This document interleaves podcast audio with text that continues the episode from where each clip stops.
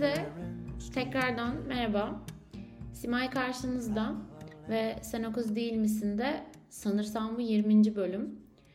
Böyle araya biraz zaman girdiğinde bölümleri kaydetmemde inanılmaz heyecanlanıyorum. Özellikle de kafamda konuşmak istediğim şeyler şekillendiyse gerçekten kendimi zor tutuyorum.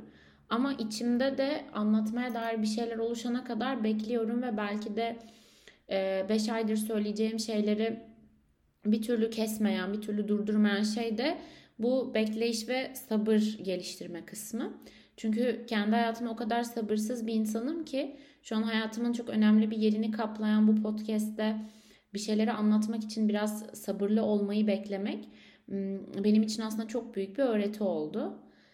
Bu hafta benim için oldukça yoğundu. Yani bu son bölümden sonraki geçen süre ve sadece fiziksel bir yorgunluk değil aslında.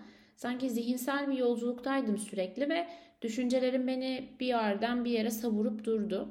Ve bu düşünce yolculuğunda gittiğim her yerden böyle sanki ıvır zıvır işte magnet, anahtarlık, kartpostal almışım gibi. Şimdi nihayet nereden ne aldığımı ve alırken, aldıklarıma bakarken oralarda o düşünce duraklarında yaşadıklarımı hatırlamak için tekrardan buraya geldim. Yani uzun bir yolculuktan sonra ya da kısa süreli ama yoğun bir tatilden sonra nihayet kendi evime gelmiş gibiyim. Bugün anlatacağım şeylere yol açan şeylerden bahsetmek istiyorum önce. Bu benim bölümün ismini önceden karar verdiğim nadir bölümlerden bir tanesi oldu. Geçtiğimiz günlerde e, iki tane arkadaşımla böyle dedik bir yürüyüş yapalım. İşte bir tanesi bir parka gitmek istiyormuş. Epey bir yokuş çıktık, merdivenler açtık. Böyle bir parka gideceğiz. Tam gittik ve karşımıza bir tane kapı çıktı. Özel mülk kapısı gibi parka girilmiyor. Hani geri mi dönsek falan olduk. Bir iki adım daha atalım dedik. Sonra karşımıza bir adam çıktı. Bize kapıyı açtı falan ve çok güzel bir bahçeye çıktık. Böyle mandalina ağaçlarının olduğu falan. Sonra adam bize parkların kapalı olduğunu ve kendisinin de bugün şans eseri arabasını yanına aldığını işte e, birkaç tane bitki almaya gideceğini ve istersek bizi de bir yere götürebileceğini, bırakabileceğini söyledi. Ve kendimizi bir anda böyle yeni bir maceranın içinde bulduk. E, şehrin daha önce hiç gitmediğimiz yerlerine gittik. E, sonra bizi çok güzel bir manzaranın olduğu yerde indirdi ve hafif de yağmur çiselerken böyle şehrin hiç bilmediğimiz yerlerde kaybola kaybola tekrardan kendi kaldığımız yere geldik. Ee, çok basit, çok böyle duru e, ve içerisi çok olaysız bir gündü. Ama yine de böyle oturup artık işte e, masada günün kritiğini yaparken arkadaşım şey dedi. O zaman bugün neyi öğrendik? Çıkmaz sokak yoktur. Erken pes edenler vardır. O yüzden ben de çıkmaz sokak yoktur diyerek bugün 20. bölümün açılışını yaptım. E, çünkü çıkmaz sokak yoktur belki bir umut cümlesinden ziyade benim kendime verdiğim bir teselli. Çünkü bu hayatta o kadar fazla kapının yüzüme kapandığını e, ve hatta bırakın kapının yüzüme kapanmasını ora kapı olmadığını e, gördüğüm çok an oldu. E, ama buna rağmen daha 23 yaşında olmamın da verdiği her şey bu kadar çabuk bitemez, bu kadar bu yaşta umutsuzluğa kapılamam endişesiyle de e, çıkmaz sokağın olmadığına inanmaya ihtiyacım var. Ama bu sadece inançla da olan bir şey değil. Yürümeye ve hareket etmeye devam etmek gerekiyor. Ancak o zaman çıkmaz sokak olmadığını e, belki de tescilleyebiliriz kendimize. Ya da diyelim ki gerçekten bir çıkmaz sokağa gireceğiz. En azından e, o çıkmaz sokaktan geri dönerken artık aşina olduğumuz yollarda yürüyeceğiz. O yüzden e, normalde bölümün içinde yaptığım metaforları bugün bölümün başında başlattım ki bakalım bizi nereye götürecek. Yine böyle çok üzerine düşünmeden ama söyleyecek çok şeyim olduğunu bilerek karşınıza geldim. Umarım iyisinizdir öncelikle. Gerçekten sizi çok özledim. Ee, bunu her söylediğimde e, bunun gerçek olduğunu da nitelendirmek istiyorum. Çünkü benim genellikle başkalarından duyduğum his içerikli cümlelerde hep bir inançsızlığım oluyor. Birileri bana beni sevdiğini ya da beni özlediğini söylediğinde bunun gerçek olduğuna çok inanmayan bir tarafım var. O yüzden de biraz hani insan kendine görmek isterse çevresindekilere de öyle davranır mottosuyla genellikle sizi özlediğimi söylediğimde hep ama gerçekten özledim falan diye onu tescillendirmeye çalışıyorum ama artık bu inandırma durumuna e, yani bu durumu aştığımızı birbirimizi tanıdığımızı düşünüyorum. Ben yine tabii ki e, bu süreçte biraz da hani şu an karantina vari bir durumda olmamızla birlikte dediğim gibi hala hani bir buçuk aydır hep e, çoğunlukla kendi başımayım. E, ve kaldı, kendimle kaldığım zamanlarda gerçekten e, çok fazla düşünecek şeyim oluyor. E, ve bu düşündüğüm şeylerden bir tanesi de ya da bir tanesi değil e, genel temada hep tabii ki ilişkiler. Ve şeyi fark ettim geçenlerde. E, böyle zaman zaman insanın eski ilişkilerinde e, ya da belki de güncel ilişkilerinde bilmiyorum e, aklına aslında sineye çektiği ya da toz konduramadığı çünkü şayet orada bir problem olduğunu dillendirirse okların kendisini bulacağından korktuğu bazı anlar e, insanın aklına zuhur ediyor.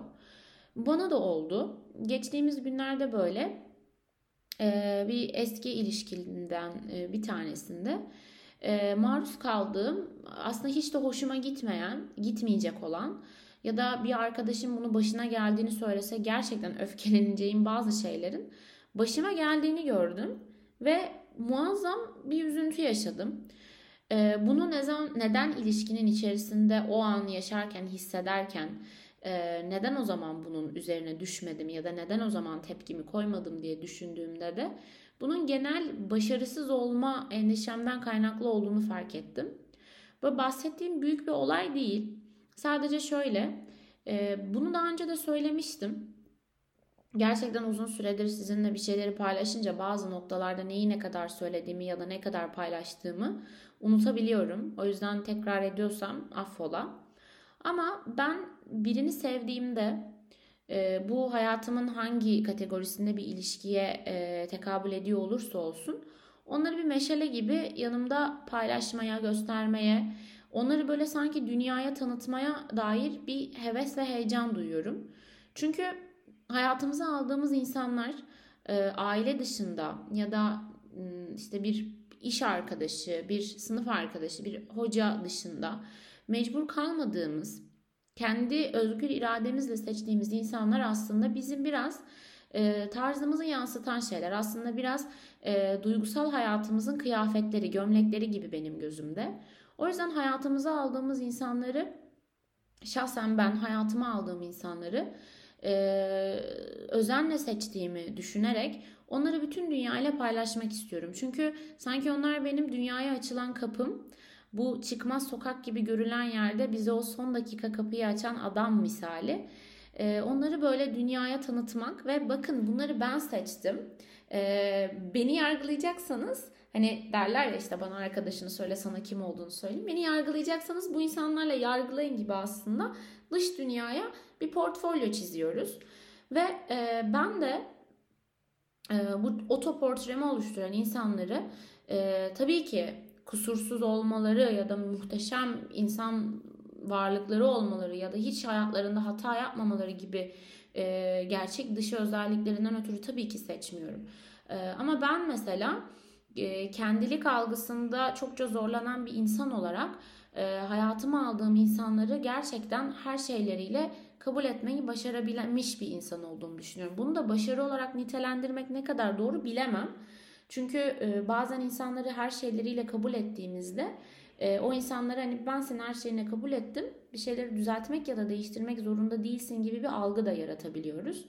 Ben de bunun çok fazla acısını çektim kendi hayatımda aslında karşımızdaki insanlara e, senin değişmene ya da kendini iyileştirmene gerek yok. Çünkü ben seni kabul ediyorumdan ziyade ben seni bu engebeli yolda ve bu daima düz gitmediğini bildiğim e, patikada e, düşüşlerin ve kalkışlarını da seviyorum. E, ama mevzu bu patikanın üzerinde olmamız ve yürüyor olmamızı belki de hissettirmek gerekiyor karşıdakine. Ama ben gerek ikili ilişkilerimde e, daima sanki iki kişilik sevdiğim için ve belki de sevileceğime inanmadığımdan e, sevilme işini de onlar yerine, sevme işini de onlar yerine kendim yaptığım için Belki de karşıdakine değişme ya da beni sevdiğini gösterme ya da benim için çabalamaya dair e, bir eyleme girmesine ihtiyaç duymamasına neden oluyorum. Of ne uzun bir cümleydi yani. Umarım gerçekten bunu özlesiyle yüklemi birbirine girmemiştir. Ama beynimin içi tam olarak böyle. Yani gerçekten böyle. Ee, hani özneler, yüklemler bir yerlerde ve ben nihayet bir cümleyi tamamladığımda ortaya bir labirent e, çıkmış oluyor. Ama beni anladığınıza çok eminim. Yani demem o ki e, kıssadan hisse geçtiğimiz günlerde öylece otururken e, aklıma bir anda bir tane eski erkek arkadaşımın bir davranışı geldi. Onunla ilgili böyle çok gurur duyduğum bir şeyini paylaşmıştım, bir işini. Ve bana sorduğu ilk şey, bana söylediği ilk şey, bunu herkes görmüyor değil mi olmuştu. Ee, o zaman için buna bir tepki vermedim. Vermemişim yani. Çünkü şöyle düşünüyorum. Bu insanları biz kendimiz seçip hayatımıza aldığımız için belki onların yaptığı bazı yanlışları kabul etmek eğer siz de benim gibi hayatına aldığı insanlara toz konduramayan birisiyseniz okları kendinize çevirmenize neden oluyor. Yani o kişinin bir hata yaptığından ziyade sizin e, onu bu hataya sürüklediğini ya da hatalı bir seçim yaptığınızı düşünmenize sebep oluyor. Sanırım da kendimle o ara kavga etmek ya da yanlış bir seçim yaptığımı ya da sevdiğim insanın böyle şeyler yapabileceğini e, kabul etmeye dair korkularım olduğu için galiba sineye çektim. Ama aradan çok uzun bir zaman geçmesine rağmen bir anda aklıma gelince e, aslında ne kadar içimde bunun izinin kaldığını gördüm ve gerçekten bir noktada canımı yaktı. Hani böyle sanki aylar önce bir yerimi sakatlamışım e, ve bir şekilde iyileşmişim. İşte tekrardan üstüne basabiliyorum ayağımın. Ama bir anda böyle o ağrı sanki bir, bir sızı olarak böyle o damar damar üstüne binmiş ya da o kas bir kitlenmiş gibi beni aylar sonra böyle bir yaptırdı yani böyle bir kanım çekildi. Çünkü aklıma gelince beni bu kadar üzmesini beklemiyordum. Aklıma gelmesini beklemiyordum. Ama sonra kendimle yaptığım bu iç konuşmada laf lafa açtı ve çok üzüldüğüm ve başarısızlık olarak e, nitelendirmek istemesem de e, nihai sonu çok da güzel bitmeyen başka ilişkilerimde aslında buna benzer şeyler buldum. E, arkadaş ortamında Simay benim kız arkadaşım diye tanıtılmadığım anlar ya da ben kendimi onların kız arkadaşı olarak tanıttığımda sanki tek, tek vasfım buymuş gibi davranılmalar e, ve kendimle olan bu konuşmalarda laf lafa açınca nihayet belki de çıkmaz sokak sandığım e, ama biraz zorlayınca açılan bir noktasına girdim kendi iç düşüncelerimin ve şunu fark ettim. Geçmiş ilişkilerimde partnerlerim benimle gurur duymadıklarında benim onlarla duyduğum kadar ben kendimi gurur duyulacak bir şeyler yapmıyorum diye suçluyordum. Ama şu an burada baktım ki bunu ilk bölümlerde de söylemiştim. İnsanın gerçekten zaman zaman büyüklenmeye ihtiyacı var. Bizim çok takdire ihtiyaç duyan bir tarafımız var. Çünkü insanız. Ve tabii ki hani bizim de arpamız yemek yemek, su içmek, uyumak, sosyalleşmek kadar aslında bir noktada da duygusal arpamız yaptığımız şeylerin takdir edilmesi. Çünkü bu patikanın benzini de biraz yani bu patikaya çıkmamız için ihtiyacımız olan benzin de biraz bu gerçekten duygusal ittirme gücüyle karşılanan bir şey.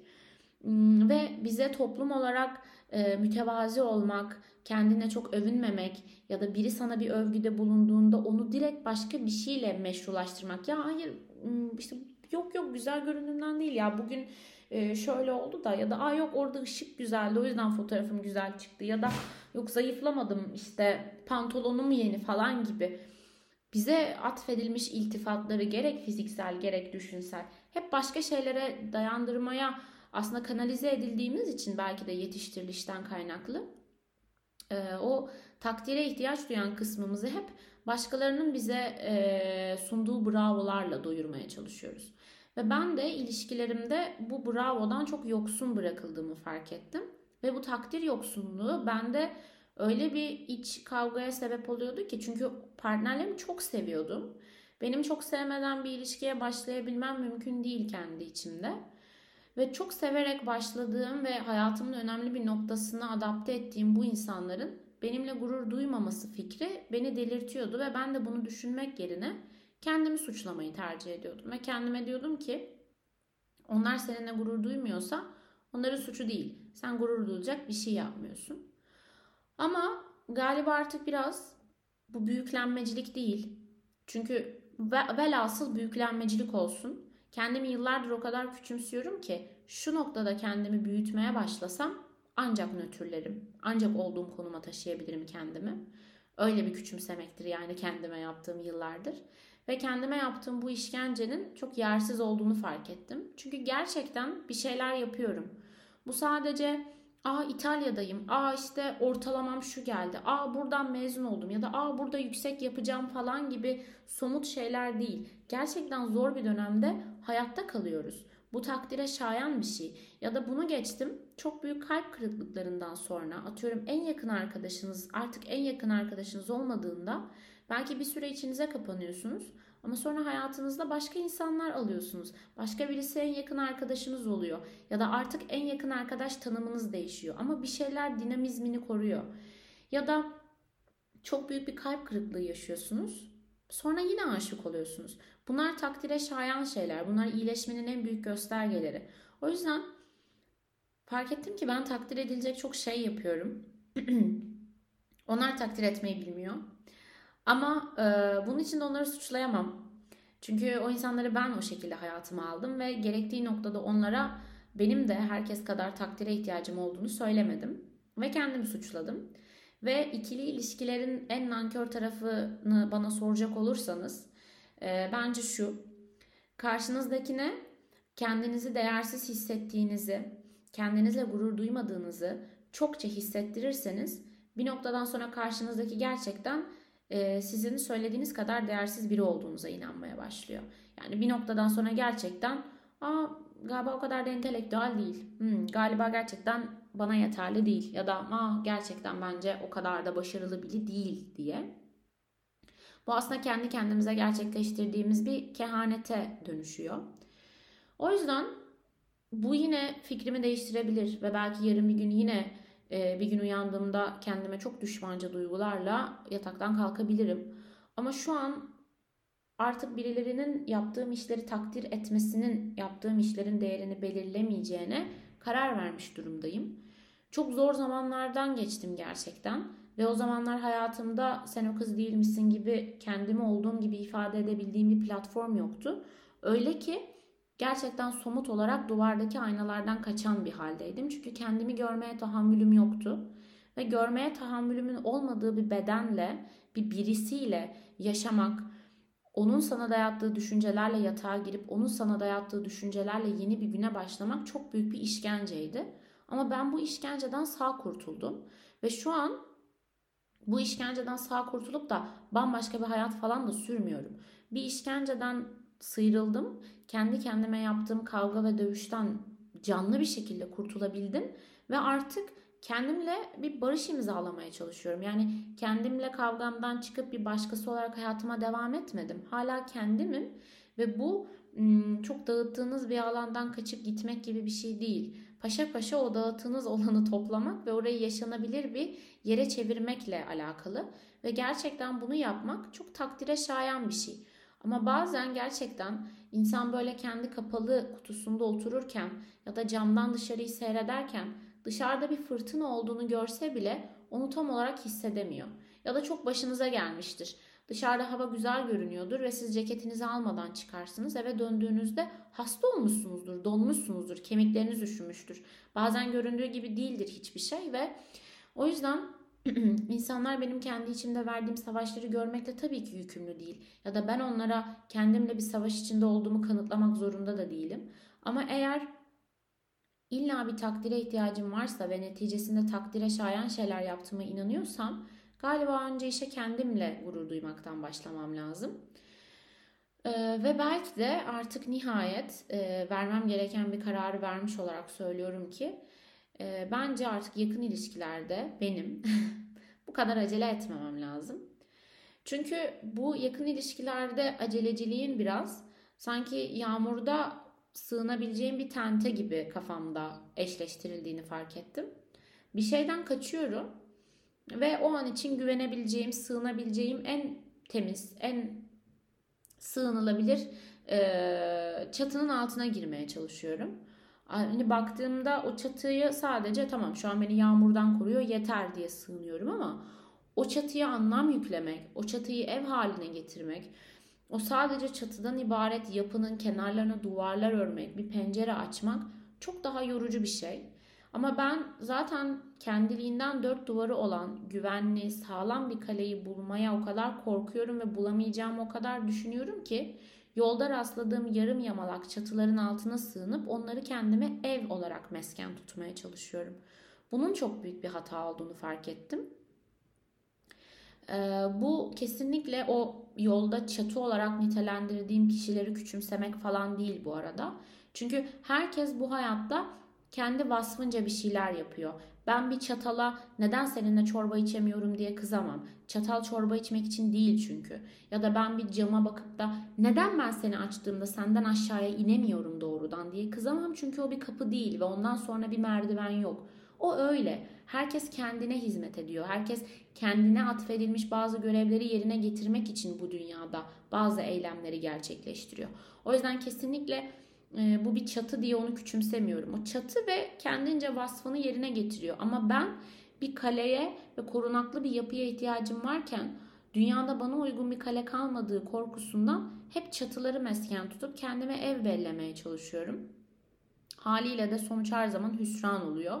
Çünkü beklediğimden ve sonucunda elde edeceğim şeyden çok daha fazlasını ben vermiş oluyorum.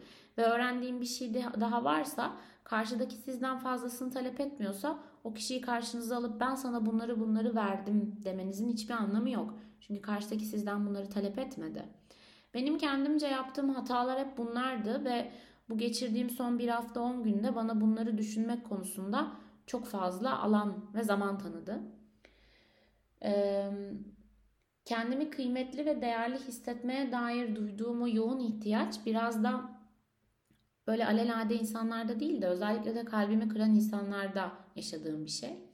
Yani şayet spesifik bir insan benim kalbimi kırmışsa kendi hayatıma dönüp Simay ama seni seven arkadaşların var, seni seven annen var ya da seninle güzel zaman geçirdiğini düşünen insanlar var.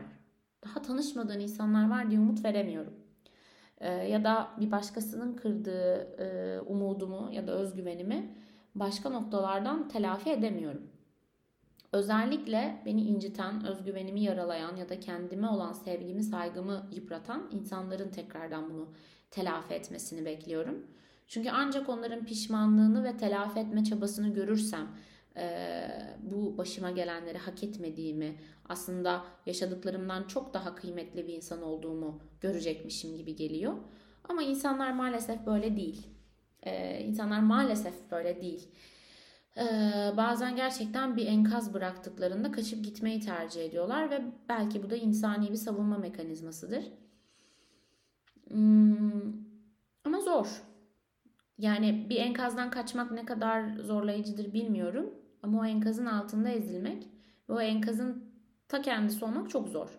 Yani hem yıkılan duvarlarsınız hem altında kalansınız. Çok yorucu bir şey.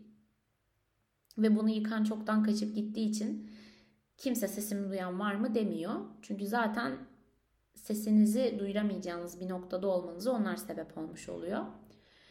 Her zaman söylüyorum bir insan bir insanı incitebilir. Bir insan bir insana bilmeden istemeden değersiz hissettirebilir. Ama birisi sizin için gardını indirmiş ve aldığı yaraları göstermişse aynı noktaya parmak basmak ve onu kanırtmak bence kötü insanların yapacağı bir şeydir. Hani bugün bir tane arkadaşım şey dedi. Hani hep geçmiş ilişkilerinden bahsederken ne kadar incindiğinden bahsediyorsun ama hiç inciten olmadın mı diye. Muhakkak bilmeden etmeden yaptığım incitmeler olmuştur. Hatta bazen o kadar kalbim kırıldı ve karşıdakinde hiçbir etkim olmadığını fark ettim ki sırf bir iz bırakabilmek için canlarını yakmak istediğim anlar da oldu. Ama gerçekten düşününce hiçbirinin böyle e, geride bıraktığımı düşünmüyorum. Hep geride kalan olduğumu düşünüyorum. Hep o arabanın arkasından su döken olduğumu düşünüyorum. Ve benim gibi bütün metaforları yola çıkmak ve e, patikalardan geçmek olan birisi olarak arkada kalmak ve birilerini yolcu etmek gerçekten çok zorlayıcı. Özellikle de bu su dökme merasimi benim kendi yolculuğumda olduğumu unutturuyor bana. Bazen nerede olduğumu unutturuyor. Ve gerçekten şunu fark ettim. İnsan Türkiye'de de olsa, İtalya'da da olsa, dünyanın öbür ucunda da olsa kendisinden kaçamıyor ve kendisini her zaman yanında götürüyor. O yüzden ben buraya geldiğimde gerçekten Türkiye'den sanki bir bavul dolusu duygu durumu getirdim ve bunları burada çözmeye çalışıyorum tıpkı bir Rubik küp gibi. Sonucunda ne olur? Gerçekten bütün o kübün her bir karesindeki renkleri tam olarak eşleyebilir miyim bilmiyorum ama en azından bunun için uğraşmaya çalışmak bile beni ayakta ve dinamik tutacak şeylerden biri gibi geliyor. Bunu daha önceki bölümde sanırım söylemiştim. Notlarıma yazdığım bir şeydi bu gecenin bir vakti kalkıp aşkta da aza kanaat etmezsin diye. Benim galiba aşkta artık aza kanaat etmeyip çatıların altına sığınmayı bırakmam gerekiyor. Çünkü belki çatıların altına sığınıyorum ve bir süreliğine yağmurdan kaçınıyorum ama çok daha fazlasını veriyorum. Çünkü oraya bir ev inşa etmeye çalışırken çok daha fazla rüzgara maruz kalıyorum ve kendimi daha fazla hasta ediyorum. Belki biraz ıslanmanın kimseye zararı yoktur. Belki gerçekten kuruyabileceğim ve dinlenebileceğim sıcak bir noktaya geldiğimde bu kadar ıslana ıslana yol teptiğime teşekkür edecek konuma geleceğim. O yüzden gerçekten de çıkmaz sokak yoktur. Erken pes edenler vardır. Ben hayatımın birçok noktasında çok erken pes edip çok yanlış çatıların ve tentelerin altına sığındım. O yüzden size verebileceğim bir tavsiye varsa şayet kesinlikle çıkmaz sokaklardan geri dönmemeniz. En kötü biraz idmanla bence bazı duvarları aşabiliriz. Çünkü gerçekten o duvarın arkasında ne olduğunu bilmiyoruz ve göreceğimiz şey bizi mutlu etmezse de o duvarı bir kere aşıp atladıysak tekrardan geri dönebiliriz. Benim galiba geri dönmekten korkmamam lazım. Geriye dönsem bile sonuçta önceden bu yolları kat ettiğim için artık eskisi gibi olmadığımı ve geriye giden adımların bile yön değişince ileriye gitmek olduğunu kendime tekrar tekrar hatırlatmam lazım. Bu bölüm biraz kendime manifestom gibi oldu. Aşkta aza kanaat etmeyeceğim. Islanmaktan korkmayacağım. Çıkmaz sokaklardan geri dönmeyeceğim ve artık tentelerin altına sığınmayacağım. Islanmaktan bu kadar korkuyorsam yanıma şemsiye alabilirim. Ama artık insanları değiştirmeye çalışırken kendimden bu kadar ödün vermeyeceğim. Ee, söyleyebileceğim her şeyi söylemişim gibi hissediyorum. Ama hala da söyleyecek çok şeyim var bir noktada. Ama galiba daha zamanı değil. Sadece e, kendimde fark ettiğim ve fark ettiğimde üzüldüğüm bir şey var. Hayatıma hep bence hak ettiğimden daha az değeri bana veren insanları aldığım için kendimi gerçekten çok değersiz hissettim. Ee, ama eğer lütfedip de gerçekten lütfetmek bu arada mütevazı olmayacağım. Lütfedip de bu milyonlarca insan arasından bir tanesini seçip hayatımıza alıp onu bir şekilde hayatımızın merkezine oturtuyorsak üzgünüm ama mücadele etmeleri gerekiyor. Ve bu mücadele sadece rakipleri olduğunda girecekleri bir mücadele olmamalı. Kimse beni talep ediyor diye e, o kişi elini taşın altına koymamalı. Kimse benim için savaşmıyor ya da beni talep etmiyorken de beni benden kazanmalı. E, çünkü biz kimsenin malı değiliz ya da bir nesne değiliz. Birileri bizim için savaşacak ve biri kazanacak diye bir şey yok. Talep eden başkaları olmasa bile birinin bizi bizden kazanması gerekiyor. Ve galiba bu çabayı hak ettiğimi görmem çok zaman aldı. Ee, çok zaman ve çok da yara aldı. Ee, o yüzden önce bu yaraları sarmam ve iyileştirmem lazım. Ama bu yaraların iyileştirilmesi için de bu sefer kimseye gidip de e, benim buram yaralandı burayı sarar mısın demeyeceğim. Ee, önce iyileşmem, ivmemi kazanmam ve sonra harekete geçmem gerekiyor. Belki tam iyileşmeden sürekli kendimi yollara attığım için çok çabuk yorulup gördüğüm ilk tentenin altına giriyorum. Ama bu galiba benim biraz yalnızlığın çok güzel bir ilişki şekli olduğunu öğrenme zamanım. Ee, çünkü sanıldığı kadar yalnız değilim. Tek başıma bir odada oturup dünyanın öbür ucundan beni dinleyen seslere ama en güzeli de kendime sesleniyorum. Yine yeniden iyi ki buradasınız. Sizleri çok seviyorum. Bakın gerçekten demedim çünkü bildiğinizi biliyorum. Umutsuzluğa alışmayın, yatağa küs. Her zaman olduğu gibi kendinize küsmemek en önemlisi. Çünkü sonsuza kadar, hayatınızın sonuna kadar hiç sekmeden yatağa gireceğiniz birisi varsa o da kendinizsiniz. Sizi seviyorum. Bir sonraki bölüme kadar siz esen kalın.